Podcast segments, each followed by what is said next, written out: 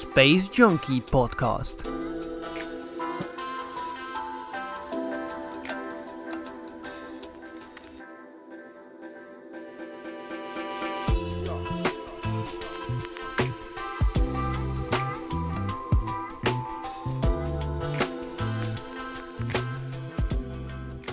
Üdvözlünk mindenkit, már közben jönnek a kaktuszok, nagyszerű, ez mindig jó látni. Az a lényeg, hogy visszajelzitek ilyenkor, hogy láthatóak és hallhatóak vagyunk. Nagyszerű, én akkor nem is húzom tovább az időt, és kezdjük akkor alulról. Itt van velünk Tomi. Sziasztok, na most jó. Fölötte, ne lopd a technikámat, jó? Fölötte Dávid. Sziasztok. Fölötte Bence. Szép estét, sziasztok! Én pedig Szabi vagyok is. Négyen leszünk a házigazdátok a mai este során. Lesz itt kérem szépen műhold szervizelés, lesz itt Starship fejlemények. Nagyon izgalmas fejlemények történtek az elmúlt pár napban, úgyhogy mindenképpen maradjatok itt velem. Mond? Mit? Nem tudom, nem történt semmi. Oh, wait. Milyen Starship? Mi? Jó, oké. Én szerintem még mielőtt teljesen el lenne felejtve, én beolvasnám ezt a két üzenetet. Egyrészt Vince Kristóf írta, hogy 10 hónapja tag, köszönjük szépen, és ugyanezen felindulásból küldött is Superchatben 2000 forintot, rég küldtem már pótlom, nagyon szépen köszönjük. Aki esetleg tényleg szeretné a munkánkat bármilyen módon támogatni anyagilag, ez egy lehetőség, de akkor oké, ne is húzzuk, majd erről még kitérünk egy picit később. Teljes nevek titkosak? Igen, titkosak. Ott van, nézd csak. SpaceJanky Bence, mi egy család vagyunk. SpaceJanky Dávid, ő SpaceJanky Tomi, én pedig... Na jó, oké, abba hagyom. Egyébként jó. A weboldalon a rólunk menüpontban olvashatóak a teljes neveink. Úgyhogy ilyen titkosak vagyunk. Jó, oké. Akkor srácok, én átadom a stafétát, én teszem közbe, amit tennem kell, és akkor hajrá, Bence, tiéd a szó, ha jól tudom. Jó, igen, köszönöm szépen, Szabi, a felkonferálást. Nos, hát akkor itt kínai témával indítjuk a mai adásunkat. Egy igen különleges esemény zajlott le az elmúlt hónapok folyamán, ugyanis egy igen rejtélyes kínai műhold akcióba lendült, és olyan űrbéli manővereket hajtott végre, amik eddig csak az Egyesült Államoknak voltak meg a szükséges technológiái, és tulajdonképpen ez egy olyan fejlődést mutatott a kínai űriparban, amiről eddig nagyon nem hallhattunk, úgyhogy most se hivatalos információkból kaptuk a megerősítést, hanem különböző cégek, akik az űrbéli műholdak és egyéb objektumok megfigyelésével foglalkoznak, ők hívták föl erre a figyelmet. Maga ez a műhold, ez egy űrszemét csökkentő technológiai műhold, tehát így hivatkoztak rá még a pályára állításakor, és eleinte azt hihettük, hogy ez megint csak a... Bence, valamire hangod egy picit, mint hogy a kút melyén lennél. Aha. Mikit egy picit közelebb tudod húzni? Közben írjátok meg nekünk, hogy jó-e a hang, tehát hogy mennyire kiegyenlített, vagy mennyire nem. Én közben belehallgatok, de... Előről a Discord nagyon... Igen, ma nincs jó napja a Discordnak, ezért előre is elnézést kérünk, nem kell mindig mindent ránk fogni. Jó, oké, bocsánat. Lehet, hogy így jobb lesz, kicsit közelebb húztam a mikrofont. Most jobb, igen, úgy tűnik, hogy mindig félbe kell szakítani, hogyha valakinek hogy elkezd elmenni a hang, és akkor Discord is jóvá teszi a bűnét. Na. Tehát igazából, hogy ne ennyire in media stress kezdjük ezt az egész történetet. Maga a műholdas szervizelésnek a fogalma az nem ismeretlen az űriparban, hanem már az Amerikai Egyesült Államok használta ezt a technológiát is, az úgynevezett Mission Extension Vehicle műholdakon, amit Szabi egyébként le is fotózott, gondolom erről is lesznek majd képek, illetve videók, át is adom Tominak a szót, ő röviden összefoglalja nekünk, hogy az amerikaiak milyen technológiákat használtak fel, és hogyan a műholdas szervizelésnél. Köszi, Bence. Ahogy mondtad, az amerikaiak műhold szervizelési rendszert dolgoztak ki, tehát nem teljesen ugyanaz, mint a mostani kínai eset, de az elv az nagyon hasonló. Ez abból adódott, hogy a távközlési műholdaknak az üzemanyagi 15 évre elegendő, azonban mivel minden rendszer még működik a 15 év után, muszáj megszakítani a küldetést, mert ugye, ha kifogy az üzemanyag, akkor nem tud pályakorrekciós manővereket végezni.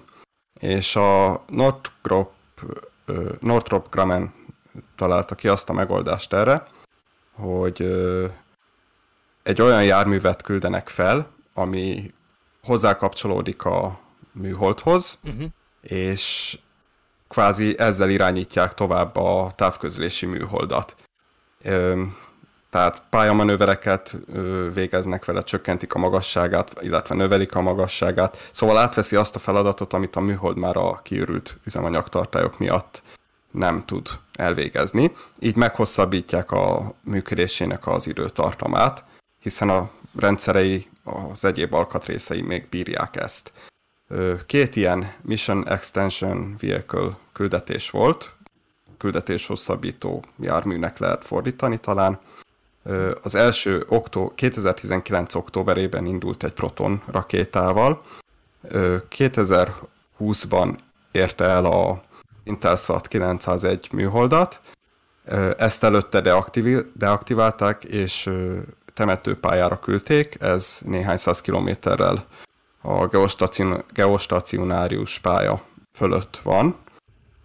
És azért vonták ki a szolgálatból, hogy ne az éles környezetbe, tehát ne ott teszteljék, ahol egyéb műholdak még működnek, hanem hogyha valami balul sülne el, akkor már eleve egy inaktív pályán történjen ez meg. 2020 februárjában végül sikerült randevúzni a műholddal, és 2020 áprilisában újra szolgálatba is állt az Intelsat 901, tehát sikeres volt a küldetés meghosszabbítására tett kísérlet, és egészen 2025-ig tervezik, tehát egy jó 5 évet nyertek ezzel. A Mission Extension Vehicle 2 küldetés, annak szintén egy távközlési műhold volt a célpontja, az Intelsat 1002, közben a videóban látjátok, hogy pontosan hogy is kell elképzelni. Ez volt az első küldetés, az MEV-1. Igen, mert egy Proton rakétával indult. Majd azt is látni fogjátok, hogy olyan csatlakozik össze. Ugye ezeken a műholdakon nincsen dokkolóport, tehát nem tudnak úgy egymáshoz dokkolni, mint ahogy az űrhajók teszik az űrállomással, hanem egészen speciális megoldást találtak ki rá. Tehát a MEV-2 az 2020. augusztusában indult egy Ariane 5-ös rakétával, és 2021. április 12-én érkezett meg az Intelsat 1002-es műholdhoz, és sikerült ehhez is a csatlakozás, ezt már nem vonták ki, tehát nem inaktiválták, mert ugye az előző próbaküldetés sikerült, ezt már éles körülmények között végezték, és tehát ez is sikeres volt. Vannak tervek is, méghozzá az, hogy a technológia ugye már megvan, és most ezt szeretnék implementálni az alacsony földkörüli pályán keringő műholdak élettartamának meghosszabbításánál is, ami nagyon hasznos lenne, hiszen így később keletkezik hulladék, űrhulladék, úgymond, és majd később szó lesz arról, hogy miért is fontos a geostacionárius pálya tisztántartása, illetve az, hogy kipróbálják ezt alacsony földkörüli pályán, azt találták ki, nem tudom, hogy ez még mennyire érvényes, vagy hát, hogy mennyire van tervben, de hogyha a Hubble űrtávcsőnek elromlana a giroszkópja, vagy meghibásodna, akkor egy ilyen MEV-szerű jármű venné át a Hubble teleszkóp irányítását. Tehát nagyon érdekes kísérlet lenne. Egyrészt kísérlet is lenne, mert nyilván tesztelni kell, másrészt pedig hasznos lenne, mert hogyha a Hubble működését ezzel meg tudnák hosszabbítani, annak szerintem mindenki örülne. Abszolút. Abszolút. Ez egy nagyon érdekes kísérlet egyébként, amit a Northrop Grumman kivitelez. Én voltam tavaly Farnborough-ba, volt egy Spacecom Expo, azt hiszem ez volt a kiállítás neve is. Ott például a Northrop Grumman európai vezetője beszélt a jövőbeli tervekről, és ez mind csak a kezdet. Tehát ők nagyon komoly programot terveznek ebben a küldetés meghosszabbítással kapcsolatos profilban, és csodálatos. Azt olvastam, hogy sajnos egyelőre nincsen túl sok ügyfél, aki ezzel a lehetőséggel élne, de majd meglátjuk. Reméljük, hogy ez népszerűsödni fog. Bízunk benne mindenképpen. Igen, mert talán még mindig olcsóbb megjavítani egy műholdat, és mondjuk nem még egyet felbocsátani, hogy tényleg aztán nagyon telített legyen akár az alacsony földkörüli pálya, akár a geostac pálya. Úgyhogy meglátjuk, de jól reméljük, majd kedvet kapnak a... Belegondoltok, teljesen logikus a kezdeményezés, mert tényleg, ha csak az üzemanyagon múlik egy műhold élettartama, akkor abszolút azt egy pazarlásnak is fel lehet fogni, hogyha idő előtt lekapcsolják. Ez pontosan így van. És ahogy Bence említette egy picit korábban, amikor ennek aktualitása volt, akkor én próbáltam Londonból fotózni. Egyébként tényleg egy nagyon rövid kitérő, tehát aki fotózott már geostacionáris műholdat, azt tudni kell, hogy tehát nem kell hozzá követő mechanika, hanem ha megtaláltad, akkor csak egy bizonyos pontba néz a kamerád, és a csillagok fognak mozogni. Általában fordítva szokott lenni, hogyha van követő mechanika, és amit látni fogtok most. Ez konkrétan úgy kell elképzelni, hogy csak egy irányba nézett a kamerám, és ugyan picit mozdulnak ezek a műholdak. Ez itt egyébként az Intelsat. Intelsat? Ez volt az Intel... Melyik volt ez? Elfejtettem. Ez is egy Intelsat volt. Az első vagy a második? Mert van egy 10.02-es, igen, a második. Igen, a 10.02-es. Tehát itt konkrétan ez már egy picit későbbi felvétel, de ezzel kezdem, mert ez van bejelölgetve. Ugye 3 darab geostacionáris műhold volt körülött, a For 756, valamint itt már a 2 pötty, 1 pötty, mert itt már konkrétan hozzákapcsolódott az MIV. Ezen pedig még látszik, hogy itt még éppen, tehát egyszerre repültek. Üldözi. Aha, és ugye a felső maga az MIV, tehát maga a jármű, az alsó pedig a 10.02-es Intelsat. Úgyhogy ez egyébként egy marha érdekes dolog volt, és szerencsére időjárás is kedvező volt. Szóval fotózható is, csak hogy egy kicsit még közelebb hozzuk hozzátok. Nem is kell hozzá óriási felszerelés sem egyébként. Úgyhogy igen, tehát ez egy nagyon kecsegtető jövőbeli terv egyébként. Minden, ami arra irányul, hogy csökkentsük az űrszemetet, szerintem üdvözölendő, bárkitől is jön. Igen, és ahogy mondtam, a kínai megoldás ettől eltér, mert ők nem meghosszabbítják az adott műholdnak az élettartamát, hanem úgymond elrakják az útból. Tehát miután, nem tudom, Bence, szeretnéd a technikai részét elmondani? Igen, tehát... Jó, és akkor majd későbbé folytatom a mostani esettel. Oké. Tehát akkor visszavezünk most kínai vizekre, és akkor nézzük is meg, hogy a kínaiak hogyan vitelezték ki ezt a űrszemélyt eltakarító módszert. Ugye magát ezt a műholdat, ami véghez vitte ezt a küldetést, ezt Shijian-21 név alatt ismerjük, és 2021. október 24-én állították földkörüli pályára a kínai Xichang űrközpontból egy hosszú menetelés 3B rakétával, tehát semmi különleges nem volt ebben az indításban. Előre nagyon nem jelentették be, úgyhogy tényleg nem tért el a már megszokottól.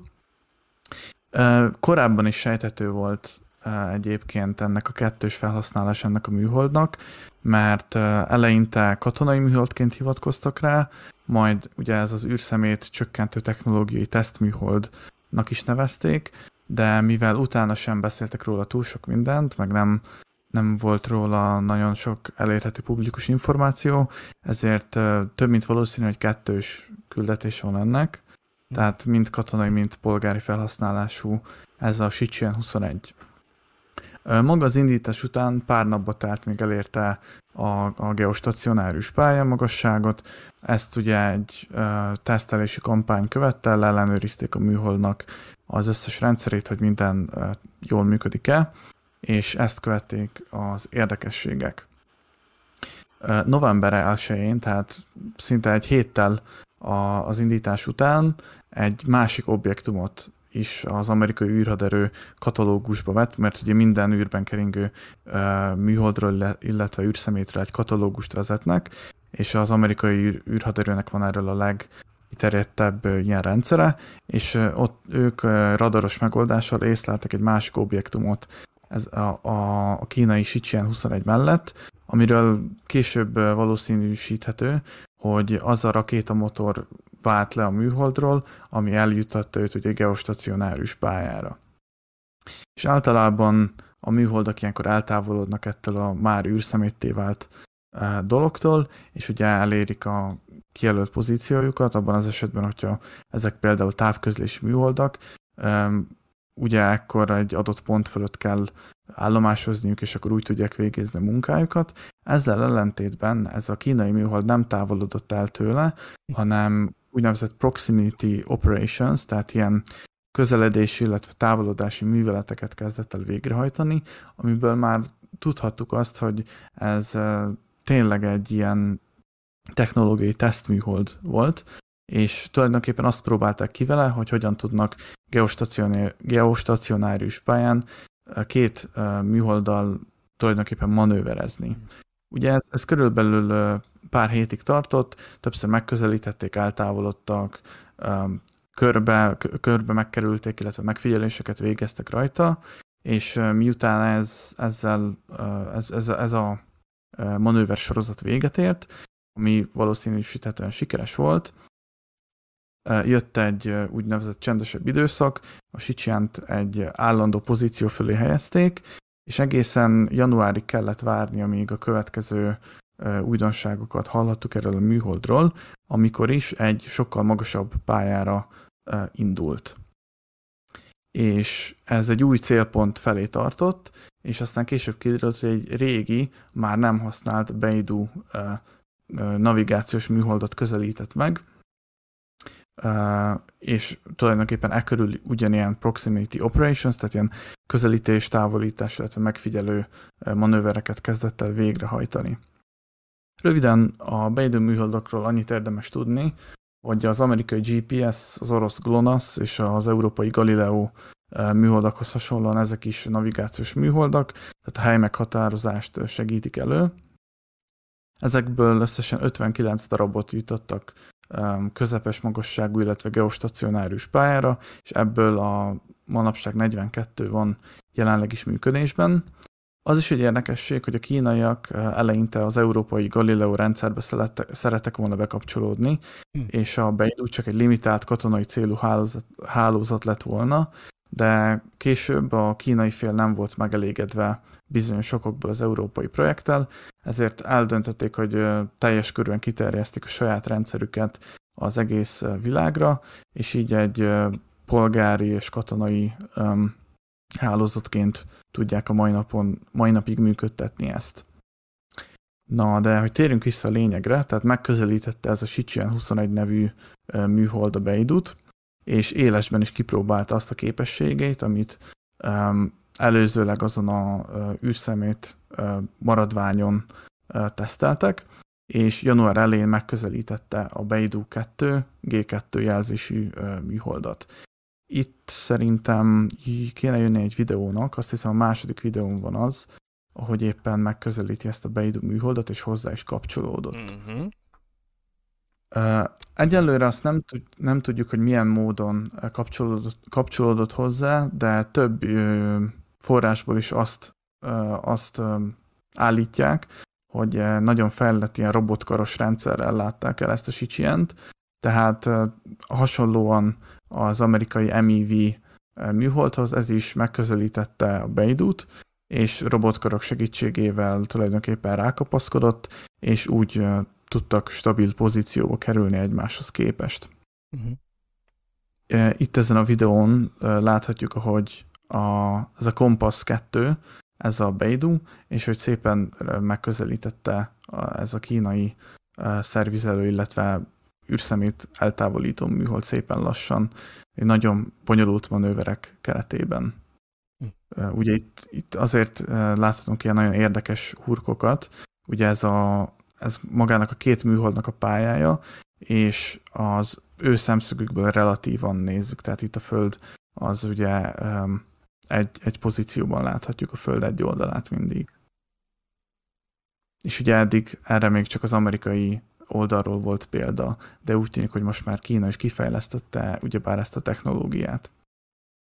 És egyébként úgy tudjuk, hogy 3000 kilométerrel a geosztacionárius pálya fölé vitte, tehát jóval 10-szer olyan magasra, mint a szokásos... Nem is a geosztacionárius, hanem a graveyard orbit, tehát a temető pálya fölé. Igen, azt akartam mondani, hogy ez 300 kilométer magas a szokásos temetőpálya, de ez 3000 kilométerre vitte föl, tehát igen, rendesen fölélődték. Igen, igen, mert ugyebár az a Beidou műhold, ezt 2009-ben indították el, de 2010-re már teljesen meghibásodott, és a geostacionárius pályán ragadt, és egyébként több megfigyelés alapján azt vették észre, hogy ez elkezdett darabokra hullani, és egy kisebb törmelék felhő is keletkezett körülötte, ami veszélyeztette a többi műholdat, ami geostacionárius pályán keringett. Ugye ez 36 000 kilométer magasban van az egyenlítő fölött.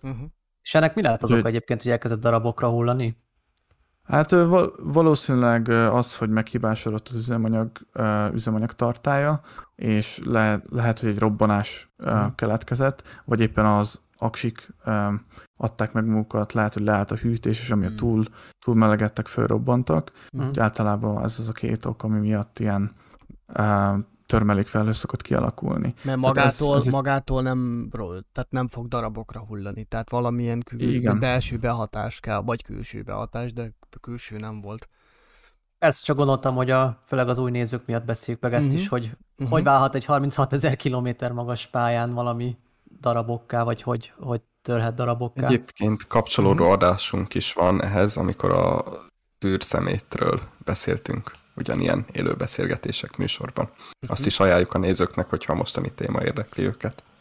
Mindjárt bedobom a chatbe egyébként, akit érdekel. Ott részletesen beszéltünk az ilyen okokról, hogy... Egyébként nagyon valószínű, hogy ez inkább egy demonstrációs küldetés. Tehát az, hogy ezt a műholdat ugye parkolópályára akarták tenni, az egy dolog, de majd ahogy a Bence folytatja a sztorit, mert itt még nem ért véget, ugye? Jól gondolom? Igen. Akkor igen. Azért látszik, hogy itt kőkemény technológiai demonstráció folyik, és majd beszélünk egy picit ennek az előnyéről, hátrányáról, jó és rossz oldaláról.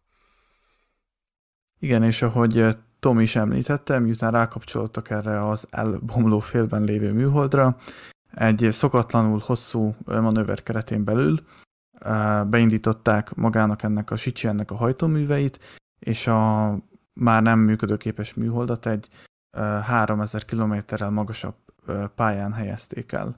Tehát ez a geostacionárius pálya fölött szokott lenni körülbelül 300 kilométerrel egy temetőpálya, ahova már a nem működő szatelliteket szoktak elhelyezni, de a kínaiak valamilyen okból kifolyólag 3000 kilométerrel fölé helyezték a geostacionárius pályának. És utána azóta egyébként ez a Shijian-21 visszaérkezett a geostacionárius pályára, és egyenlőre ismeretlen, hogy hova tovább fog tartani. Valószínű, hogy lehet, hogy még egy nem működő kínai műholdat megcéloz, és azt is elviszi egy magasabb pályára, de egyébként ez most különösen egy jó dolog volt. Tehát a geostacionárius pálya így is rettentően túlzsúfolt, ugye be van osztva, hogy melyik országnak mennyi pozíciója lehet, illetve mennyi műhold tartózkodhat ezen a pályán. Tehát nem olyan, mint az alacsony föld körüli pálya, hogy szinte végtelen a műholdaknak a mennyisége, hanem ez tényleg be van osztva, és egy nemzetközi szervezet ellenőrzi ezt, és folyamatosan számon tartják, hogy pontosan mennyi aktív és mennyi inaktív műhold tartózkodik ott, és azzal, hogy ezt a nagyon veszélyesnek minősülő Beidút elvitték onnan, megakadályozták azt, hogy esetlegesen teljesen darabokra hulljon, és több száz kisebb űrszemét keletkezzen ezen a rendkívül zsúfolt keringési pályán, tehát ebben a geostacionárius övezetben. Igen. Ahogy Bence mondta, a Geoszta címleres pályán nagyon zsúfolt. Ugye itt találhatók minden olyan műhold, ami például időjárás előrejelzésre szolgál, kommunikációra szolgál, vagy esetleg megfigyelő műholdak, ugyanis ezek az eszközök a Föld mindig ugyanazon pontjára látnak rá. Tehát pont emiatt nagyon fontos ez a pálya, illetve az, hogy tisztán is tartsák, vagy esetleg meghosszabbítsák az eszközök élettartamát. Tehát ez, amit a kínaiak végeztek, ez pozitívum mindenképpen. Reméljük, hogy nem csak erőfitoktatás miatt csinálták, és később majd folytatják is. Tehát nem, úgy értem, hogy nem csak egyszeri. Nem mindkettő. Nem, valószínű, hogy az űrszemét kérdése az, ami motiválja. De főleg igen. Ja. De mindegy, és hogy térjünk rá, hogy mi történt ezután, és akkor utána átbeszéljük, hogy ennek milyen hatása van, vagy milyen hatása lehet a jövőre nézve. Jó, hát akkor Szabbi szerintem a harmadik videót be is teheted. Tehát amíg ez az űrszemét eltakarító kínai küldetés zajlott, az amerikaiak és a kínaiak másik műholdakkal idézőjelesen fogócskáztak, viszont ezek már katonai műholdak voltak.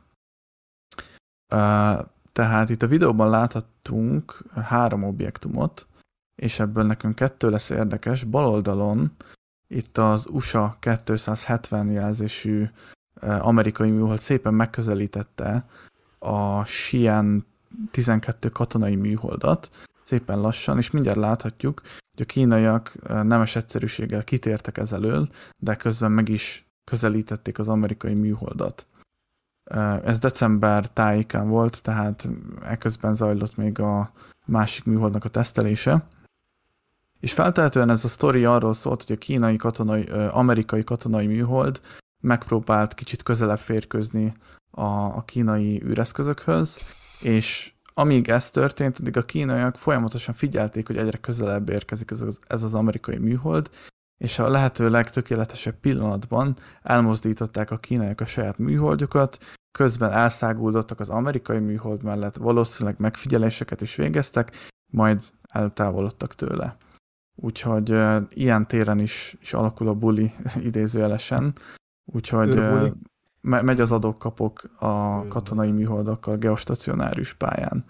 Tehát míg az oroszok ugye alacsony földkörüli pályáról lövöldözik le a műholdjaikat, itt is már megjelent az űrhadviselésnek egy ilyen finomabb formája. Tehát az egyik ország megközelíti a másik ország műholdját, és megpróbál kicsivel több információt megtudni róla, mint amit eddig tudtak, úgyhogy azt hiszem a legkisebb távolság az amerikai és a kínai műhold között 73 kilométer volt.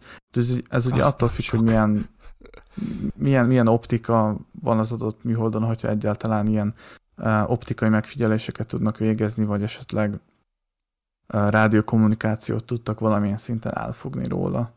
Úgyhogy ez is egy nagyon érdekes eset volt, hogy az Egyesült Államok és Kína hogyan viszonyul egymás műholdjaihoz a világűrben. És ez egyébként ez egyre gyakoribb, tehát korábban erre nem volt olyan sok példa, míg most szinte évente történnek már ilyen esetek. És egyébként az is kérdéses, hogy a kínaiak most ténylegesen információszerzésből mozdították el pont az amerikaiak irányába a műholdjukat, vagy esetleg egy ütközéstől riadtak meg, ezt ugye nem fogjuk tudni, tehát, mert a kínaiak hivatalos álláspontot ebben nem foglaltak.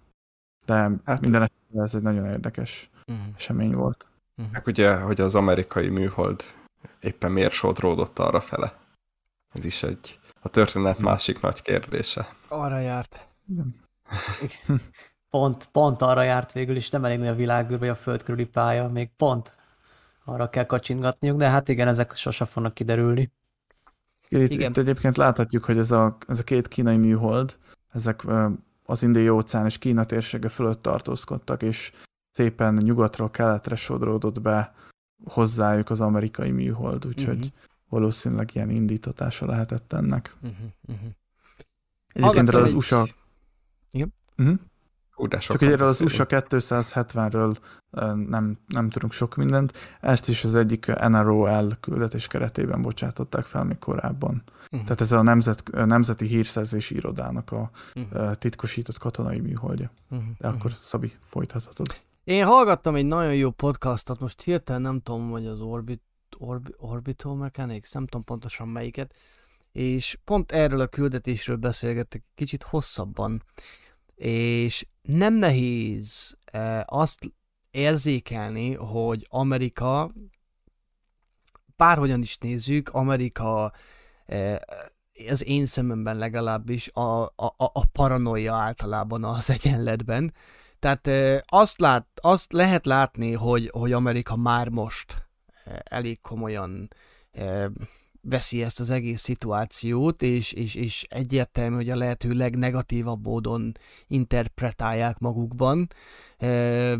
Hát a kínai részéről ez egyértelmű egy demonstráció abból a tekintetből, hogy egyrészt képesek hardvert az űrben mozgatni. Az, hogy ez a robotkar ez mennyire jó, vagy mennyire nem, ez majd a jövő megmutatja, mert azért itt többféle űrszemét befogási lehetőségről beszélhetünk. Van ugye szigonyos, hálós,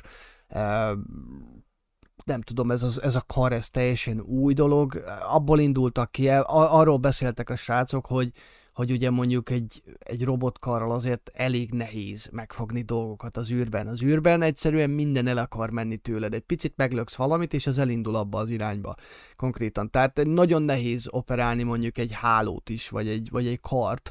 Még egy szigony egy viszonylag jó megoldásnak tűnhet, bár lehet, hogy Kína nagyon jól megoldotta ezt a problémát.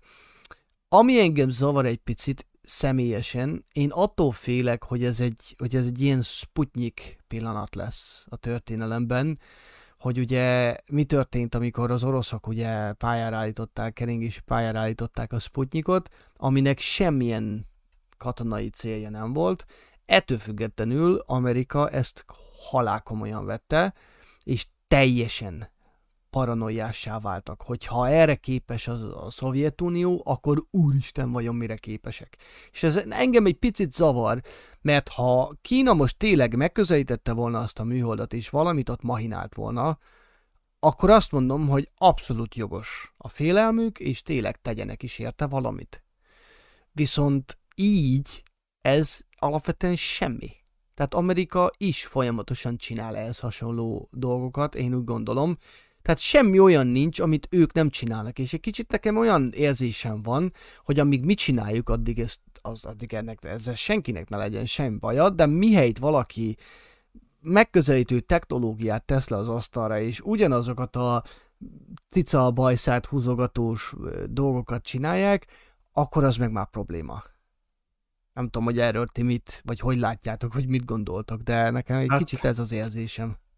Igen, szerintem most jutottunk el oda, vagy hát ki tudja, hogy mióta csinálják, de most szereztünk róla tudomást, hogy a hírszerzés és kémkedés, ami itt a Földön már működik jó régóta, az most az űrben is valóságá vált, és már a műholdakat küldik egymásra. Aki nézte az űrhaderő című műsort, abban van pont egy ilyen jelenet, mint hogyha csak megjósolták volna, hogy azt hiszem az amerikai űrállomás felé, vagy egy műhold felé, nem, egy űrállomás felé, ami nálatok voltak, oda sompolygott egy nagyobb kínai űrhajó, és szépen így lepöckölte a napelemeit. Pont ugyanaz a... Szóval hát egyébként csak azt szerettem volna mondani, hogy amennyire, hát azt nem, tehát nem nincs még telítve nagyon az alacsony földkripád, de hogy egyre több műholdat bocsátanak fel, és nyilván egyre nagyobb lesz az esély, hogy két műhold pont olyan közel kerül egymáshoz, hogy mondjuk megérje valamelyik félnek még egy picit közelebb sompolyognia idézőjelben, és akkor ha már ott vannak, akkor csak megfigyelni az ellenfél, vagy hát nem ellenfél, nem mondom, inkább konkurencia műholdjait, technológiáját. Hát igen, és felmerül a kérdés, gyakoribb lesz. Felmerül a kérdés, hogy a kommunikációt el tudják-e fogni valahogy. Tehát, hogyha közel mennek hozzá, és esetleg el tudnák fogni azt a kommunikációt, ami a műholdtól jön. De én ezt nem értem, tehát tehát ezt csak az űrből tudják ezt a kommunikációt elfogni. Tehát, nem tudom. Tehát szerintem ez számomra magas. Tehát ahhoz nem kell oda menni egy műholdhoz, hogy itt max megnézni, hogy hát mi az a műhold. Hát ez is kicsit ilyen erőfittatás, hogy figyeljetek, mi ezt is tudjuk már. Tehát, hogy a Földön már túl mainstream, hogy lekódolják túl egyszerű. A beszélgetést, és akkor már menjünk az űrbe. Fricskát. Bence? Hát egyébként Szabi, nagyon egyetértek ezzel az álláspontodról, hogy lehetséges, hogy ez egy Sputnik pillanat lesz az amerikaiaknak. Ugyanis, hogyha megnézzük az elmúlt éveket, ugye az amerikaiak egyre több és több ilyen nagyon drága és nagyon fejlett katonai műholdat gyűjtöttek föld körüli pályára. És tulajdonképpen nem volt semmi olyan egyéb űrhatalom, aki ezeket úgymond veszélyeztetni tudná. Tehát az oroszok nem járnak előre ebben a technológiában, Kínának sem volt meg erre a technológiája, és eddig tulajdonképpen idézősen sérthetetlenek voltak ezek a műholdak a világűrben. De most, hogy Kína demonstrálta azt, hogy ők erre is képesek, hogy oda mennek egy nagyon távoli műholdhoz, pontosan, robotkarral hozzákapcsolódnak, ide-oda mozgatják, meg úgy, hogy ki is tudnak térni az amerikai kíváncsiskodó szemek elől a saját műholdjaikkal. Jaj. Ez lehet, hogy megkongatta az USA-ban a vészharangot, hogy lehet kéne kezdeni itt valamit. Hát nem is beszélve arról, hogy ott van egy X37 nevezetű űrjármű, amiről tényleg senki nem tud semmit. Az felmegy, ott van fent fél év, két év, változó teljesen, és az csak ott csinálja a dolgát. Tehát ilyenkor mindig szeretném megfordítani, hogyha mondjuk Kína csinálná ezt, akkor mi zajlana le Amerikában egyébként. És egyébként ezért tudom ajánlani az For All Mankind, magyarul még mindig nem tudom, hogy hívják ezt a sorozatot, mert tök jó, és szerintem ellövöm a trélert, vagy a lényegét, aki nem szeretné hallani, most fogja be a fülét. Tehát azzal kezdődik, hogy az oroszok nyerik meg az űrversenyt. Ők szállnak le a Holdon először, és hogy Amerikában ez mekkora törést okoz az embereknek, hogy úristen, hogy ilyen nincs, és egyszerűen nem bírnak rajta túllépni, hogy az oroszok felmosták velük a padlót. És egy picit azt látom, hogy ez a mentalitás, ez tényleg létezik. És amikor Amerika egy kicsit alul marad valamiben, akkor ők ezt nagyon nem veszik jól egyébként, vagy úriember módjára, mondjuk így, hanem egyből fenyegetettséget éreznek úgy, hogy ők folyamatosan fenyegetnek mindenki mást. És igen, és még visszatérve erre, hogy mit is tudnak ezek a műholdak csinálni, hogyha egymáshoz közel érnek. Hát a rádiókommunikációt azt a Földről is el tudják fogni, viszont tehát annak is van értéke, hogy vizuálisan meg tudják figyelni, hogy is néz ki a konkurens műhold, milyen felépítése van, gondolom, milyen eszközök vannak rajta. Hát például a francia védelmi miniszter nemrég tavaly azt jelentette be, hogy a legújabb generációs francia katonai kommunikációs műholdakon egy olyan kamerarendszer lesz elhelyezve, ami ugye 360 fokba tudja figyelni azt, hogy milyen műholdak közelítik meg az esetleges francia műholdat, és instant tudnak rá reagálni. Tehát már úgy fogják a jövőben építeni a műholdakat, hogy az ilyen kíváncsiskodó szemek elől védelmet tudjon nyújtani. Nagyon érdekes.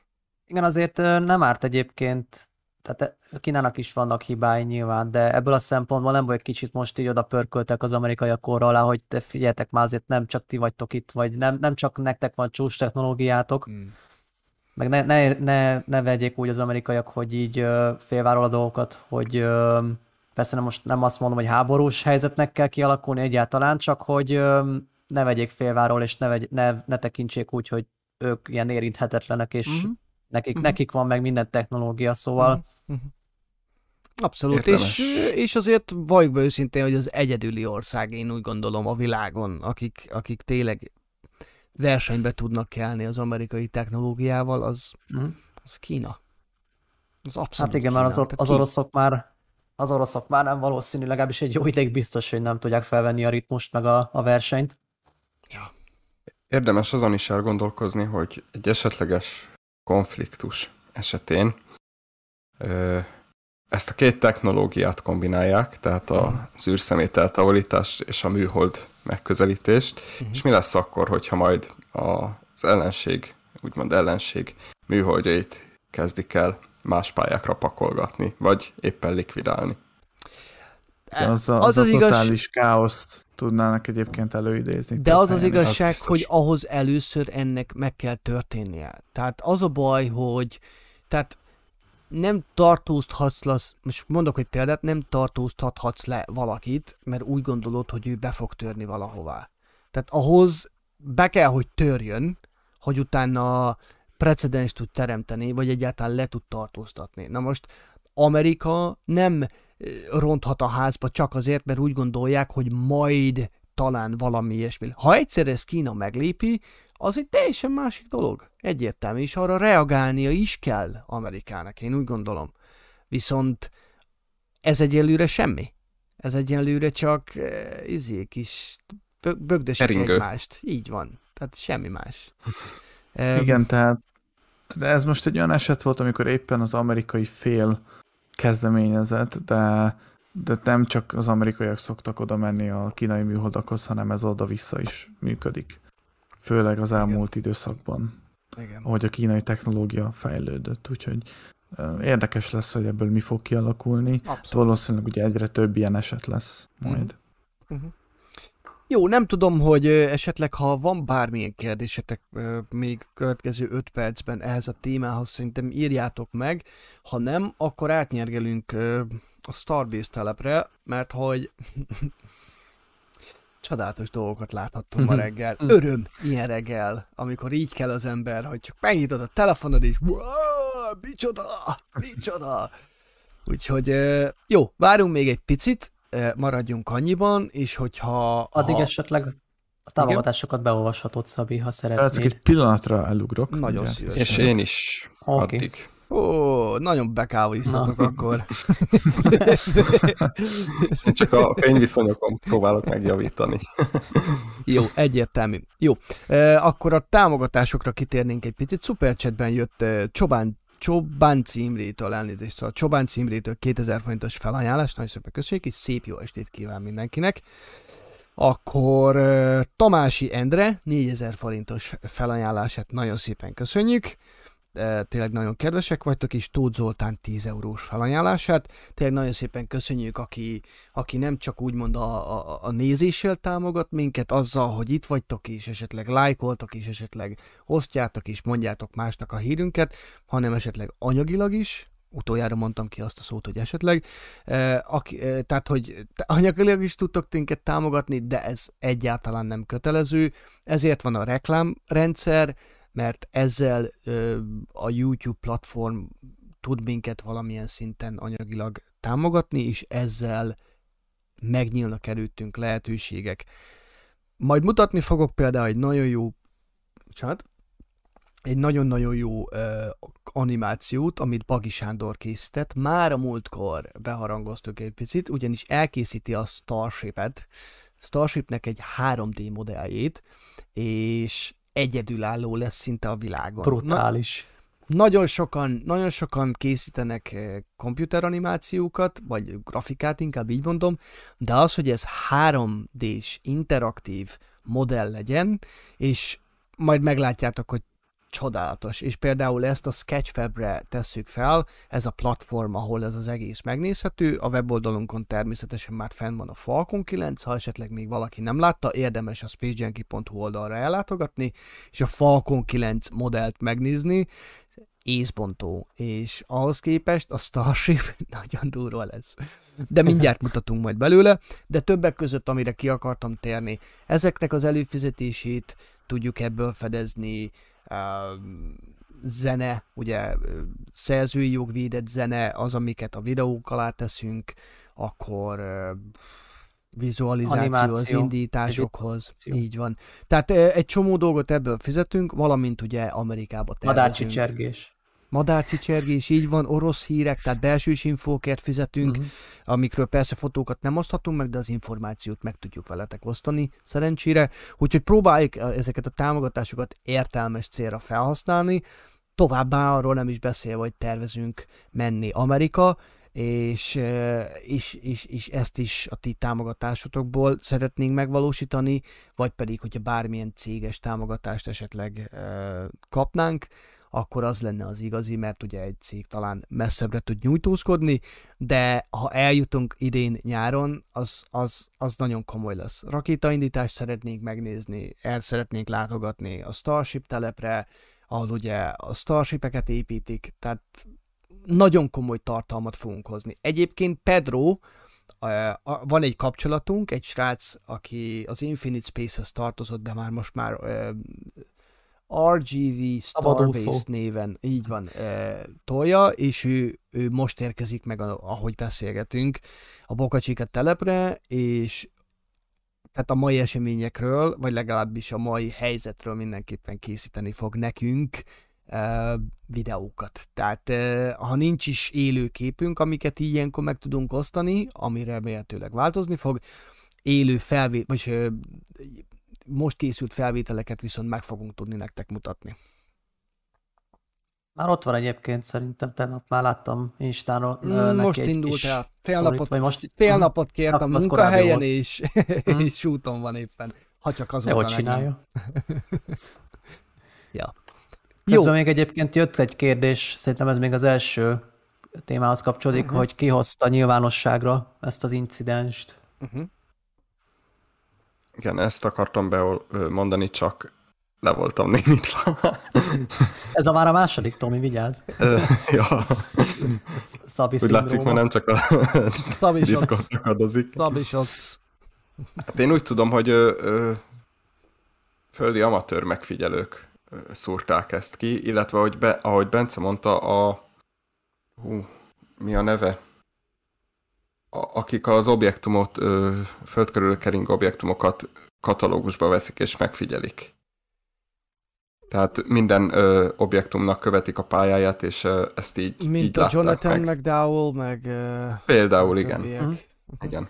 Nem tudom, hogy mi a hivatalos. Meg van erre egy szervezet is, úgy tudom, Amerikában. Aha. De most nem jut eszembe a neve. Mindjárt megmondja Bence, ő szerintem nagyon jól tudja. Bence, gyere vissza! Addig rákeressek esetleg. Meg jött még egy kérdés is, hogy szerintünk a jövőben ez fejlődhet-e úgy, mármint a műhold vontatás, hogy legyenek deorbitáló küldetések, például felviszik temetőpályára, ahonnan a megfelelő pillanatban egy másik egység deorbitálja a rossz műholdat. Hát ezt túl macerásnak tartom, szerintem egyszerűbb, hogyha egy mozdulattal deorbitálják, de nem tudom, hogy ez geostacionárius pályán mennyire lesz elterjedt.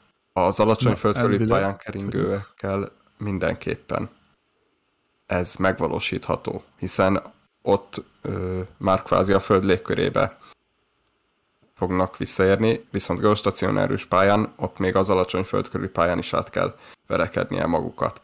És jó, hogy visszajöttél, Bence, mert volt egy kérdés, és nem tudtam megmondani, hogy hívják azt a szervezetet, ami nyilvántartásba veszi az objektumokat. Mert hát úgy szólt a kérdés, hogy ezt az esetet ki észlelte. Vagy ki az amerikai űrhaderő ugye szokta katalogizálni ezeket az objektumokat, de Amerikában már több, illetve Európában is több ilyen cég üzemel abból a célból, hogy ezeket az objektumokat megfigyelje, illetve a mozgásait megfigyelje. Ezek magáncégek saját radarokkal rendelkeznek, és ők is katalogizálják ezeket az objektumokat, és az űrhaderővel együttműködve pontosítják ezeket a pályákat. Ezt az esetet konkrétan a ComSpOC nevű amerikai vállalat hozta nyilvánosságra. Nem tudom, hogy most ők hozták nyilvánosságra, de azok a videók, amiket bemutattunk, azokat ők készítették el ezeknek az objektumoknak a mozgásáról. Úgyhogy itt magáncégek is már ebben jócskán benne vannak. Komoly. Jó, oké. Szerintem, hogyha kiveséztük és nem jött közben még hozzá kérdés, akkor én szerintem nyugodtan átnyergelhetünk arra, ami tegnap este történt, vagy ma éjjel, vagy nem is tudom. Kinek mi? Ki milyen időzónában él? Jó, oké, akkor Dávid, szerintem... Jó. Akkor... Még mielőtt nagyon belecsapunk a Starbase lett showba, még Opowski Henrietnek a 4000 forintos támogatást nagyon szépen köszönjük. Köszönjük szépen. Ő is kitartó és rendszeres támogatónk, és nézőnk is, ugye köszönjük szépen. Köszönjük. Na és akkor mi történt a Starbase-en? Ugye talán most már, akit érdekel amúgy maga a téma, az talán, vagy majdnem 100%-ban biztos vagyok benne, hogy hallotta, hogy mi is történt. Tehát most kicsit így időrendben visszafele fogunk haladni, nem az előző adás óta eltelt időszakhoz képest a legrégebbi események kezdjük, hanem most a legfrissebbel. Illetve ami most nagyon érdekli az embereket, az ugye nyilván Elon Musknak a következő prezentációja, a Starship prezentációja, amire ugye 2019. szeptemberre óta várunk, és most végre a SpaceX vezérigazgatója, illetve alapítója végre rászánta magát, illetve valószínűleg most már ideje is úgy engedi, és harmad részben pedig most már az infrastruktúra és maga a Starship is úgy áll, hogy érdemes egy prezentációt tartani. Úgyhogy a lényeg, hogy ez tényleg nagyon közel jövő, hiszen most pénteken, tehát február 11-én magyar idő szerint hajnali 3-tól lesz egy nyilvános prezentációja Elonnak a Starbase-en. Nem maradunk fent. Hát... Bár Bence, te azt mondtad, hogy lehet, hogy fönnmaradsz. Igen, mert én az Astra indítást is meg akarom nézni egyébként. Jelenleg T-34 percre vagyunk, tehát ha minden igaz, akkor lehet, ma elindul. Addig lehet, hogy elbeszélgetünk a Starbase-ről.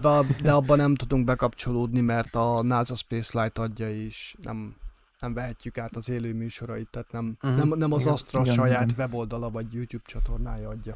De ez sziszifuszi helyzet, mert ők meg úgy tudom, hogy... leszerződtek az Astrával. Nem vagyok ezen meglepődve, ha ez így volt, egyáltalán. Tehát egyáltalán. Tehát ezért gáz, mert így ez így egy nagyon exkluzív dolog, és ez így annyira nem szuper, azért azt tegyük hozzá. Sajnos. De ez van. Na de mindegy, akkor térjünk vissza a Starbase-re, hiszen ma hajnalban, még egyszer mondom, éppen amilyen időzárában él, de nekünk itt Magyarországon ma hajnalban olyan 5 óra körül elkezdődött az a művelet, amire már nagyon régóta vártunk. Nevezetesen az, hogy az elkapó emelő rendszerrel, vagy becenevén a Mechazillával az első teljes stacking, tehát az első teljes összeszerelő műveletre került sor végre, tehát az első és második fokozatot, nevezetesen a Booster 4-et és a Ship 20-at végre egymásra emelték, és így tavaly augusztus óta második alkalommal láthatunk egy teljes Starship Super Heavy óriás rakétát megszületni idézőjelben. Ugye tavaly még augusztusban csak egy ilyen úgynevezett fit checkre, tehát egy ilyen illeszkedési vizsgálatra vagy ellenőrzésre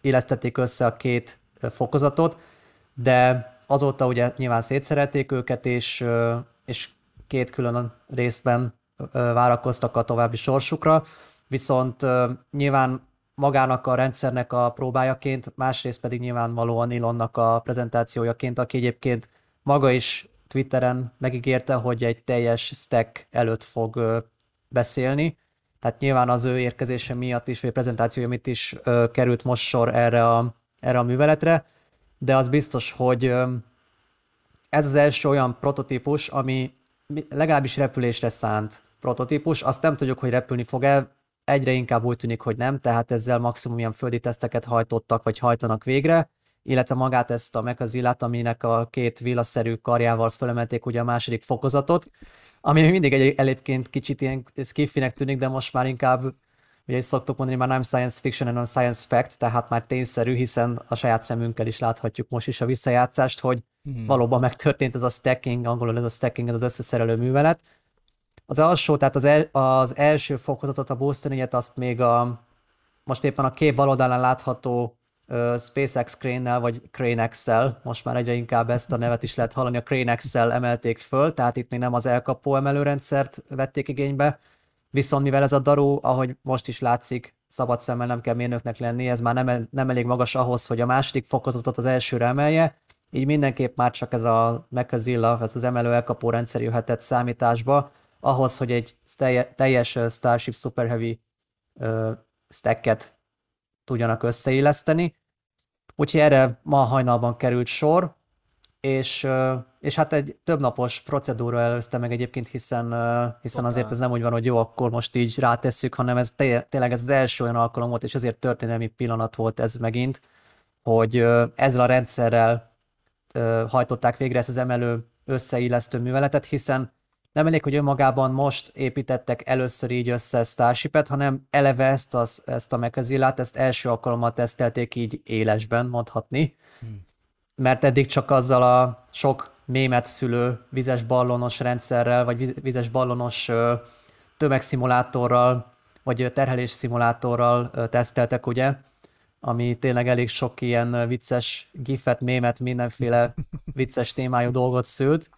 Lényegében korábban arról, vagy úgy kell elképzelni, hogy ilyen vízzel feltölthető ballonokat függesztettek rá erre a két elkapókarra, és ezekkel ugye tömegszimuláltak, úgymond, hogy később, amikor majd az első, illetve a második fokozatot felemelik, illetve majd el is kapják, hiszen ezek elkapó funkcióval is bírnak majd később, akkor képes lesz elviselni ugye ezt a nagy terhet. De úgy tűnik, hogy elég jó munkát végeztek a SpaceX mérnökei, hiszen elsőre sikerült minden gond nélkül ez a procedúra. Nyilván azért nem egy túl gyors folyamatról beszéltünk, ez nyilvánvalóan egy gyorsított felvétel. Tehát a háttérben az nem, nem annyi drón egyébként, hanem azok a csillagok. Hát mert lehet látni a drónokat is egyébként ott repkedni körülötte, amiről mindjárt mutatok felvételt, mert hogy tegnap tehát milyen felvételeket osztott meg a Musk, tehát hihetetlen. Igen, szerencsére Musk eléggé elemében volt Twitteren, hát egyébként nem csoda, hiszen ő is, ahogy mi is, első alkalommal láthatta ezeket a képsorokat. Szóval nyilván most ezt így meg kellett ragadni, ezt az alkalmat, és szerencsére elég sok tweet bejegyzést tett ő maga közzé, ilyen exkluzív felvételekkel. Mint például úgyhogy, hát például ezt, igen, azért. Ez eléggé brutális. Úgyhogy aki tényleg önmagáért a Starshipért, vagy a témáért rajong, vagy csak érdekli, annak azért ezek eléggé komoly felvételek, úgyhogy meg talán annak is, aki még nem látta, vagy nem is ismeri ezt a témát. Egyébként itt zárójelben jegyzem meg, hogy az első nagy videónk a Starshipről már, hát mikor december közepe óta, tehát most már lassan 2 hónapja már a YouTube videótárunkban megtalálható, tehát mindenkinek ajánljuk, hogy aki esetleg még nem, vagy már érdekli a téma, de még nem annyira otthonosan érzi magát ebben a témában, akkor ajánljuk, hogy tekintse meg ezt a majdnem félórás videót a Starshipről, hiszen ez egyrészt önmagában is már talán megállja a helyét, az egész programot áttekintően, illetve magát a rendszert, a Starship rendszert áttekintve, másrészt pedig egy kicsit az előzménye annak a videónak, ami már nagyban készül, a második rész, ami önmagában a Starbase-ről fog szólni, tehát többek között erről a Mechazilláról is, ami most már működésbe lépett a mai nap folyamán, úgyhogy mindenkinek csak ajánlani tudjuk ezt a videót, most így hirtelen nem tudom fejből az egészet, de hogyha Szabi esetleg, vagy valamelyik költők srácok be tudná linkelni addig ezt az első részt, akkor azt megköszönöm. Mindjárt. Jött egy olyan kérdés. Intézze Szabi, vagy linkeljem? Ha tudod, akkor intézd. Akkor megkérlek. Linkeljem vagy? Aha. Ja, intézem, oké. Aha, köszönöm. Jött egy olyan kérdés, Tarjányi István kérdezi, hogy de miért pont éjszaka szerelték? Igen, ez egy jó kérdés. Amennyire madarak csicseregték, tegnap már napközben szerették volna ezt végrehajtani, de végül is nem, tehát nem találtam indokot, én legalábbis nyilvános fórumokon, vagy akár kicsit nem nyilvános fórumokon sem, hogy mi volt ennek az oka ennek a késlekedésnek, valószínűsíthetően mondjuk a szél volt túl nagy. Tehát azért a Starshipet az látszik, bár mondjuk itt kicsit talán tényleg pont sötét ez a felvétel, de úgy kell elképzelni ezt az egész rendszert, hogy nem maga, tehát nem a ezeken a karokon függ a Starship, illetve nem a felső flepeken, nem a felső aeroelemeken ő rá a két karra, hanem 4 ilyen, hát ilyen... illesztési pont. Illesztési pont, igen, talán ez a legmegfelelőbb kifejezés. 4 illesztési pontot rögzít, vagy ponttal rögzítik a két karhoz, de attól még az alja azért kilenghet, és nagyon nem mindegy, mondjuk amikor ennyire precíziós műveletet kell végrehajtani, tehát tényleg milliméterre pontosan az első fokozatra kell emelni a másodikat, akkor milyen széljárás és milyen irányú széljárás van.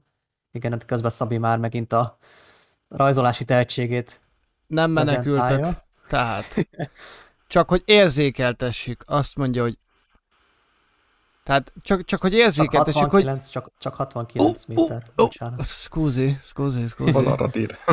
Tehát az azért... lesz egyesnek. Tehát azért csak hogy érzékeltessük, tehát hogy így mekkora büdös nagy monstrumról van szó. Tehát...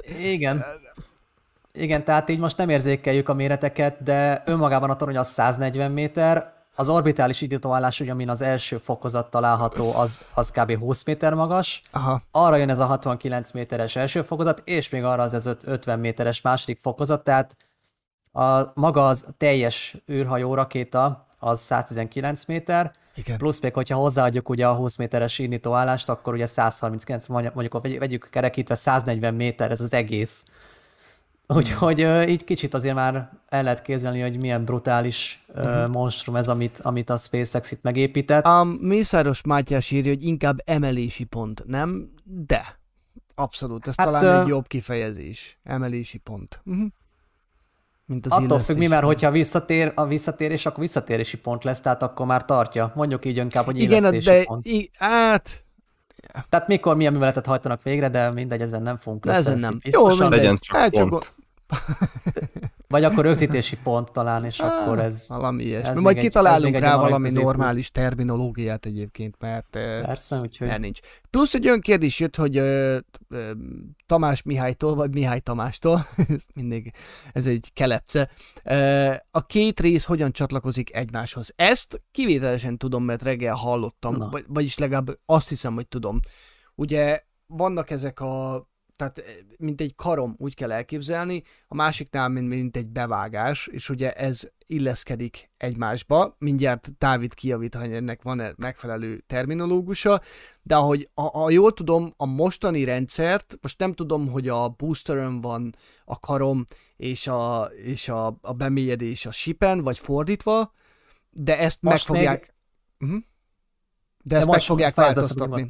Hogy ezt meg fogják már a következő modelleken, vagy prototípusokon változtatni. Most még úgy van, hogy a második fokozaton, tehát a shipen van az az ékrész, ami becsatlakozik a boosteren lévő végül is kialakított nyílásba, viszont a későbbi prototípusokban ez megfordul, tehát a boosteren lesznek azok a csapok, amik majd a shipen található illesztési nyílásokba fognak majd becsúszni. Nem kell félreérteni. A lényeg, hogy meg fog fordulni ez az egész rendszer, és... Mit kulcs a zárba? Na, csak hogy értsük. Na, igen. Mielőtt valaki. Úgyhogy ez így fog kinézni. És ami még fontos, hogy ugye sokan kérdezték a nap folyamán, hogy oké, de akkor most el fogja engedni ez a Mechazilla, ez az elkapó emelő rendszer a második fokozatot. Elengedheti, viszont nem, úgy volt a kérdés, azt hiszem úgy szólt, hogy visszaeresztik-e az elkapó rendszert majd, vagy az emelő elkapó rendszert a földre, vagy legalábbis alacsonyabb szintre, nem. Tehát ilyen állapotban a kart egyszerűen nem tudják úgy manőverezni, hogy elkerülje a második fokozatot, tehát nem tudják annyira magasra emelni ezt az egész rendszert, hogy kikerüljék úgymond a második fokozatot. Tehát egyébként, amikor majd a tényleges indítás is megtörténik, akármelyik prototípussal, de nem valószínű, hogy ezzel, akkor a két villasszerű kar szétnyílik, és így válik elég, vagy így lesz elég hely ahhoz, hogy a rakéta ugye el tudja hagyni az indítóállást, és ahogy elhagyta a rakéta az indítóállást, akkor fogják visszavinni a kívánt pozícióba, de így ebben a formájában maximum szét tudják nyitni a második fokozat körül, úgymond ezt a két kart, de természetesen azért így, hogy első alkalommal történt meg ez az illesztés, és ez az összeszerelés, valószínű, hogy így tartják legalábbis a prezentáció idejéig, és valószínű, hogy utána majd megint szétszerelik. Mert ahogy mondtam, ezzel a prototípussal, tehát ezzel a B4S20 vagy Booster 4 Ship 20 párossal ezzel valószínűleg nem fognak végrehajtani repülést, hiszen ez még akkor is, ha csak egy pár hónapja készültek el vele, vagy mondjuk úgy fél éve, de amilyen tempót diktál a SpaceX a fejlesztésekben, már ez is elavultnak számít ez a prototípus. Tehát tényleg olyan fejlesztési ütemet diktál a SpaceX, hogy inkább úgy vannak vele, hogy most már későbbi verziói prototípusokat fognak majd reptetni, hiszen úgy vannak vele, és teljesen logikus és észszerű döntés, hogy hogy egyrészt ez nyilván rengeteg idő, amíg felkészítenek egy indításra, egy prototípus, másrészt pedig nem releváns adatokat kapnának, hiszen ebben a párosban, a Booster és Ship 20-ban még első generációs Raptorok vannak, viszont pont egyébként még az adás előtt volt látható, hogy már 2 Raptort odaszállítottak a prezentáció helyszínére, valószínűleg a színpad mellé, és hát én 99%-ra azt tippelem, hogy ez már egy második generációs Raptor hajtómű lesz, amit még nem ebbe a Booster 4-be szereltek, hanem majd valószínűleg a Booster 7-től felfelé fogják megkapni a prototípusok, illetve nem csak az első, hanem a második fokozat is. Tehát most egyre inkább úgy néz ki a helyzet, de még ez sem biztos, és ez is teljesen hamar változhat, hogy most a Booster 7 és a Ship 24 fogja végrehajtani majd az első orbitális indítást. De ugye erről is már sokszor volt szó, hogy minimum február 28-ig várni kell arra a Szövetségi Légügyi Hivataltól kiadott engedélyre vagy környezeti hatástanulmányra, ami alapján a SpaceX utána a következő lépéseket megteheti, hiszen ez a hatástanulmány fogja, vagy ennek az eredménye fogja kiadni, vagy megmutatni, hogy bármilyen változtatást kell eszközölni a SpaceX-nek ahhoz, hogy a Starbase, mint maga az indítási terület megkapja a végső engedélyt. Tehát ez még nem a repülési engedély az űrhajónak, vagy a Starship prototípusnak, az egy másik engedély lesz, ez most önmagában az infrastruktúrának lesz egy engedélye, és hát ugye nagyon nem mindegy, milyen végkimenetele lesz az egésznek, mert ha mondjuk csak apróbb változásokat kell eszközölni a SpaceX-nek, az is akár hetekkel, vagy akár hónapokkal is elcsúsztathatja ezt az első orbitális, vagy majdnem orbitális indítást, mert végül is nem fog egy egész keringést megtenni, majd a prototípus, de így szokták egyébként a nagyobb amerikai hírportálok is már orbital flight-nak hívni, tehát akkor mi is talán nevezhetjük így, tehát orbitális repülésnek.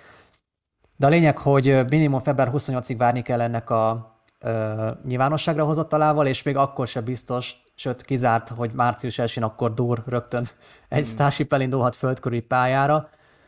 Úgyhogy én azt prognosztizálom, hogy leghamarabb áprilisban kerülhet sor bármelyik prototípusnak az indítására, de hát ugye amilyen tempóban egyébként a SpaceX képes most már egy első vagy második fokozatot létrehozni, az tényleg hetek kérdése, tehát már a Booster 7 és a Ship 24 sorsa se biztos, hogy az fogja végrehajtani az első orbitális tesztet, vagy majdnem orbitális tesztet, ezt majd meglátjuk, de ahogy ezt mindig szoktuk mondani, a folyamatosan frissülő hírfolyam van, amit a weboldalon találtok folyamatosan kiemelve, abban én igyekszem a lehető legrelevánsabb és legfrissebb infókat mindig leírni, képekkel is sokszor kicsit megspékelve, hogy ne legyenek üres, száraz hírek, hanem látványosabb is legyen ez a hírfolyam. Úgyhogy a folyamatos tényleg annyira gyorsan változik minden, hogy lehet, hogy az adás alatt is éppen valami változni fog, és tényleg ezért tudjuk csak azt biztosra venni nyilván, ami már megtörtént. Úgyhogy itt tartunk jelenleg, tehát még egyszer 28-án, legkorábban 28-án derülhet ki, hogy a Starbase-nek mi lesz a jövőbeli sorsa. Kell-e változtatni, vagy nem kell? Nyilván az lesz a legoptimálisabb, ha nem kell, de ha nem kell, akkor sem valószínű, hogy márciusban már sor kerülhet indításra, hiszen azért ez több hét, mire mondjuk egy teljesen új prototípust elkezdenek teszteni, főleg ugye nem is beszélve a második generációs Raptorról, amit már az előbb említettem, hiszen ez egy teljesen új hajtómű lesz, teljesen új Raptor hajtómű. Nyilván egyébként ezeket McGregorban már egyenként tesztelik, de hát azért nagyon nem mindegy, hogy mondjuk egy hajtóművet tesztenek külön, vagy pedig egy ilyen teljes rendszerben tesztenek, és ráadásul nem is egyet, hanem mondjuk 33-at, hiszen ugye a Booster 7-től fölfelé már 33 Raptor hajtóművel fog rendelkezni az első fokozat, és ugye a második fokozat pedig a korábbi 6 helyett már 9-szel, tehát ugye 3 tengerszintre optimalizált és 6 vákuum optimalizált Raptort fognak kapni majd a második fokozatok, úgyhogy ez is egy új fejlesztés. Ez csak egyszer így megemlítette Elon, hogy ja, egyébként ezt is már változtatták, pedig már úgy tűnhetett, hogy ez a végleges, de nem. Tehát és ilyen hamar mennyi mindenről nem tudunk még egyébként. És hát mennyi mindenről nem tudunk.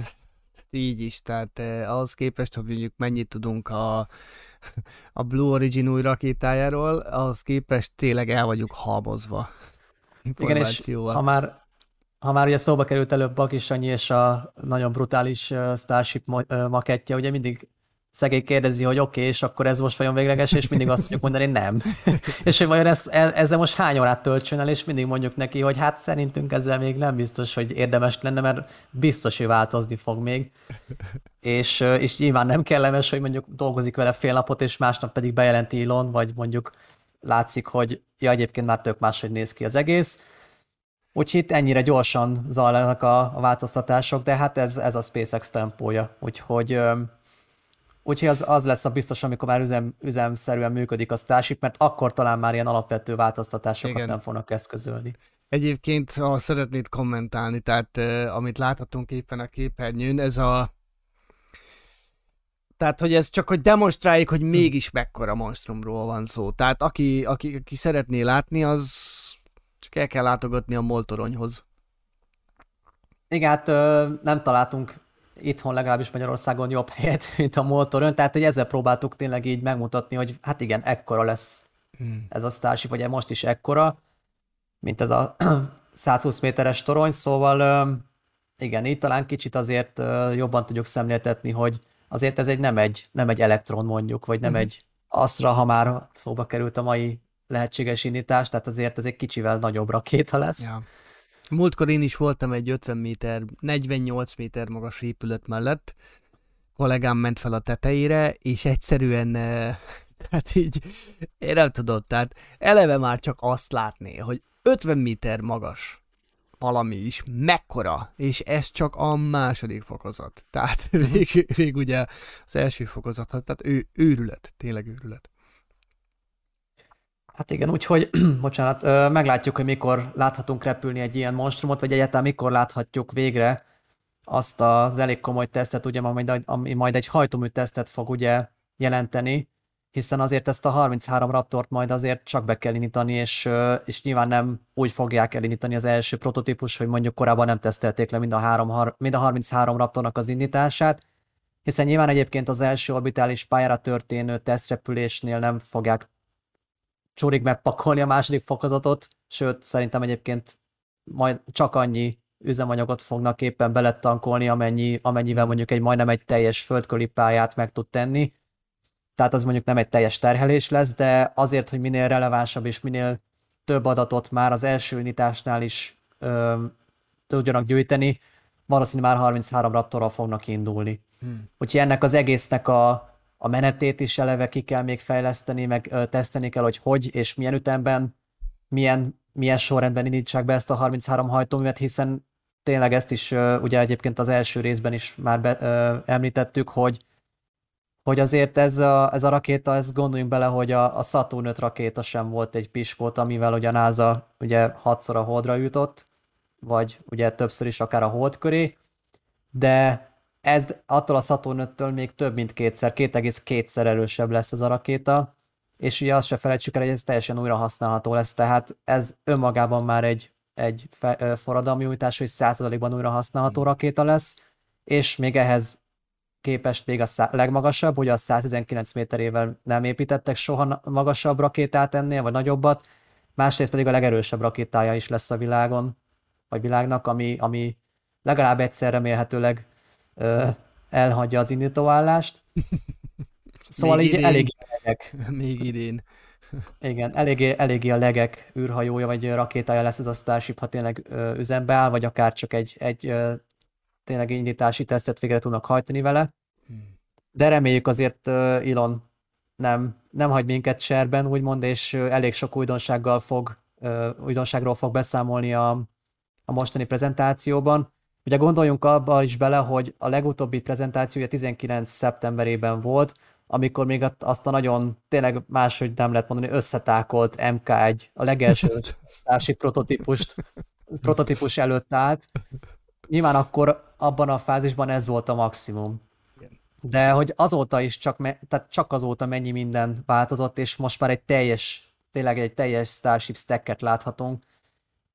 Tényleg felépítették az egész infrastruktúrát a Starbase-en, az indítóállást, tehát az orbitális tartálypark elkészült, a szerviztorony elkészült, az emelő elkapórendszer elkészült, ez az alsóbb kar, amit pont most láttok még a második fokozat aljánál, ez a gyors levállású kar, azt is elkészítették, külön kell ugye a boosternek is egy gyors leválásukkal, ugye ezek egyébként arra funkcionálnak, hogy egyrészt árammal, másrészt pedig üzemanyaggal lássák el ugye a fokozatokat, ugye, és másrészt, vagy harmadrészt pedig tartó funkcióval is bírnak, de tényleg hát 19. szeptemberben ezek még sehol nem voltak. A Hopper persze már ott volt, ugye a Starhopper, a halhatatlan Hoppy, de ezen kívül gyakorlatilag ez az egész még egy ilyen föld.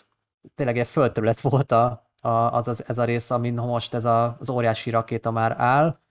Úgyhogy elég ebbe belegondolni, és akkor már mindjárt más perspektívát nyer az egész Starship program. Úgyhogy tényleg elképesztő ez a teljesítmény, amit a SpaceX építői és mérnökei végrehajtottak kicsit több mint 2 év alatt. Abszolút elképesztő. Egyébként érdekes módon pont... Ja, itt van, nézzétek. Tehát ez a present... Ja, igen, hát ez az MK1, igen. Kicsit máshogy néz még ki. Tehát hihetetlen. Tehát az a vicc, hogy ugye most készítjük, ahogy Dávid is mondta, a Starbase összefoglaló videónkat, ez is egy kicsit nagyobb lélegzővételű valami lesz, és ahogy én is nézegettem vissza a régi felvételeket, mert ugye keresek anyagokat a kezdetekről, és egyszerűen tényleg már elnézést, hogy így fogalmazok, de a pofám leszakad, amikor látom, hogy tehát, hogy ilyen 1 évvel ezelőtt éppen, hogy csak befejezték a High Bay-t. Sőt, kevesebb, mint 1 évvel ezelőtt, ha jól gondolom. És... kb. Igen. Tehát meg az, hogy az orbitális indító platformnak még csak az a nagyon, tehát az a pár, ugye tartó, mi ez, hogy mondják ezt, ez a fehér, nem gerenda, hogy hívják ezt, maga tartó oszlopok, amire majd rákerül. Kicsit most elment a hangod, Szabi, várjál. Igen, most jó? Most jó, igen. Ja, jó. Kérdeztem, én is értettem. Launchpadre gondolsz? Igen, tehát azok az oszlopok, ugye, amire rákerült maga az a orbital table, ezt megint csak nem tudom, hogy fordítottad, vagy ennek milyen nevet adtunk. De a lényeg, hogy egyszerűen őrület, és ezt tényleg csak akkor látja az ember, hogy milyen őrületes tempót diktálnak, amikor így vissza-vissza nézel 3 hónappal ezelőtti felvételeket, 5, 8, 9, 11... Tehát egy éve a szerviztoronyból semmi nem volt. Tehát ott volt csak talán az alapja, az a beton alap, meg talán az a legelső, az... és annyi. És akkor erre mit csinálnak ma? Az egész cuccal felemelik a második fokozatot.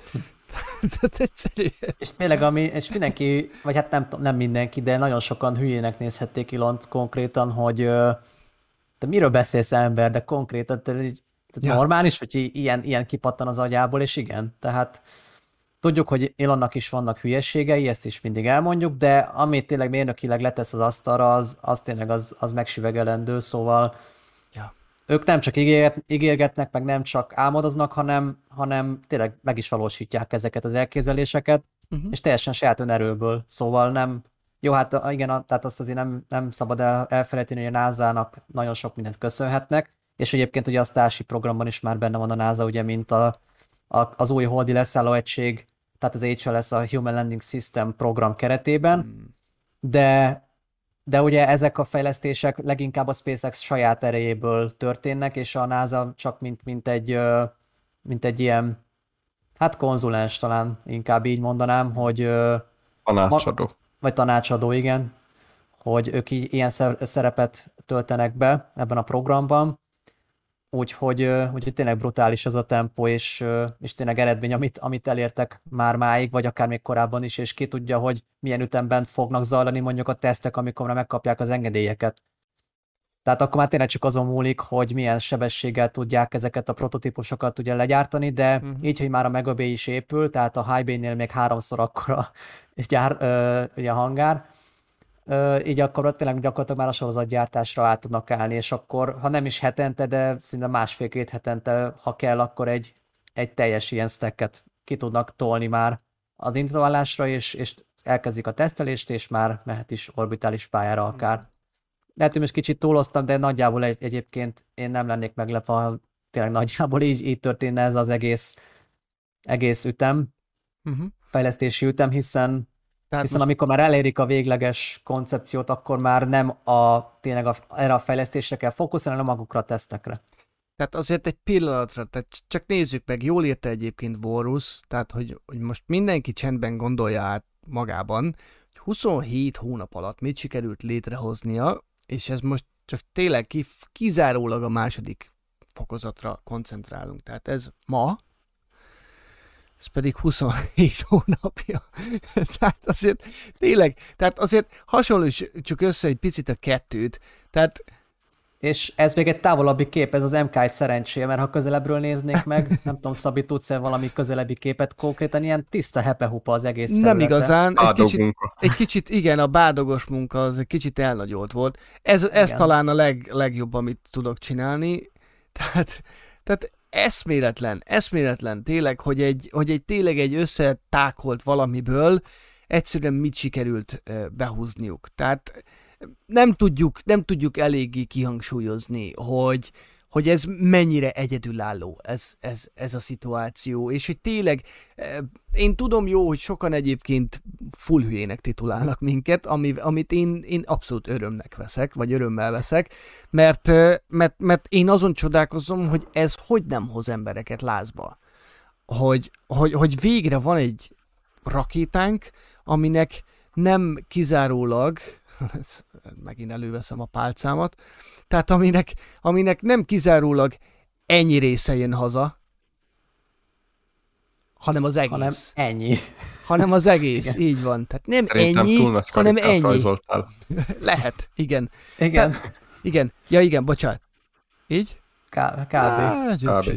Abban még a menekülő torony benne van. Igen, kb. Az. Úgy már jobb, igen. Úgy már, igen. Így? Az igen. Az ott az Apollo modul nagyjából. Szóval hihetetlen. És minden más megsemmisült, ment a levesbe.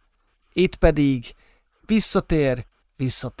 Tehát, hogy ezt nem tudjuk kihangsúlyozni, hogy ez mekkora game changer lesz egyébként. Tehát, hogy ez teljesen, tehát jó mondta valaki, valamelyik, azt hiszem NASA Spaceflight élőadásban, hogy abban a pillanatban nem is azt mondta, hogy a Starship működőképes lesz, de abban a pillanatban, hogy repül, és megoldják a tankolást, minden elavultá válik. Minden létező rakéta technológia elavultá válik. Mert egyszerűen technológiailag olyan szinten fölött áll minden fölött, hogy ez óriási. Erről beszélgettünk ugye a Félix-el, amikor ugye meghívtuk, és volt olyan rendes, beszélt velünk. És pont ugye azon csodálkozott ő is, hogy a fenébe van az, hogy ezek a cégek, ezek a mai rakéta cégek, hogy nem látják azt, hogy ez a jövő. Hogy lehet ez? És ugye erről beszélgettünk, hogy hát mert nagy tanker, és hogy egy nagyobb hajót nehezebb megfordítani, mint egy kisebb hajót, tehát minél nagyobb egy cég, annál kevésbé hajlandó úgymond a változás felé. És ugye erre hoztam én fel neki a Kodak Eastman nevű céget, akik feltalálták az otthoni fényképezést. Tehát ők tették lehetővé, hogy a szüleink annó a kis filmes géppel mentek és csattogtak. És amit sokan nem tudnak, hogy a Kodak Eastman találta fel a digitális fotózást, csak voltak annyira hülyék, hogy betették a fiókba, és azt mondták, hogy nem fogjuk kinyírni a már létező bizniszünket, és ezért nem csinálták meg. És a japánok jöttek, megcsinálták, és egyszerűen megszűnt a Kodak. Tehát ha ezt 40 évvel ezelőtt mondott bárkinek, hogy a Kodak Eastman szinte egy nem létező cég lesz, tehát akkor azt mondják, az olyan, mint 20 éve azt mondod, hogy a Nokia el fog tűnni, és majd az Apple. És akkor így néztek volna rá, hogy ilyen vagy? De hogy? És ugyanez a szituáció, hogy egyszerűen tolja a változás felé a SpaceX, az egész iparágat. Tehát lehet látni, pont megnéztem a Dongfeng Hours-t, ugye, ami a kínai rakétákról szól, amit tudok mindenkinek angolul beszélő nézőnknek ajánlani, és egyszerűen a srác bemutatta, például van egy startup company, és egy kínai cég, mert Kína is tolja egyébként a magáncégeket, és ugyanaz a Falcon Heavy kialakítás. Tehát hogy látszik, hogy az egész industry felé kezd eltolódni. Mi szerintem akkor mára megköszönjük a figyelmeteket, nagyon szépen köszönjük, hogy itt voltatok velünk, reméljük, hogy tetszett a mai adásunk, reméljük, hogy hallottatok egy pár érdekes információt. Köszönjük szépen, vigyázzatok magatokra, nagyon nagy belly flopot az ágyba, és jelentkezünk nem sokára. Jó éjszakát, sziasztok! Hello, hello! Sziasztok! Hello, sziasztok! Sziasztok! Jó éjszakát! Sziasztok!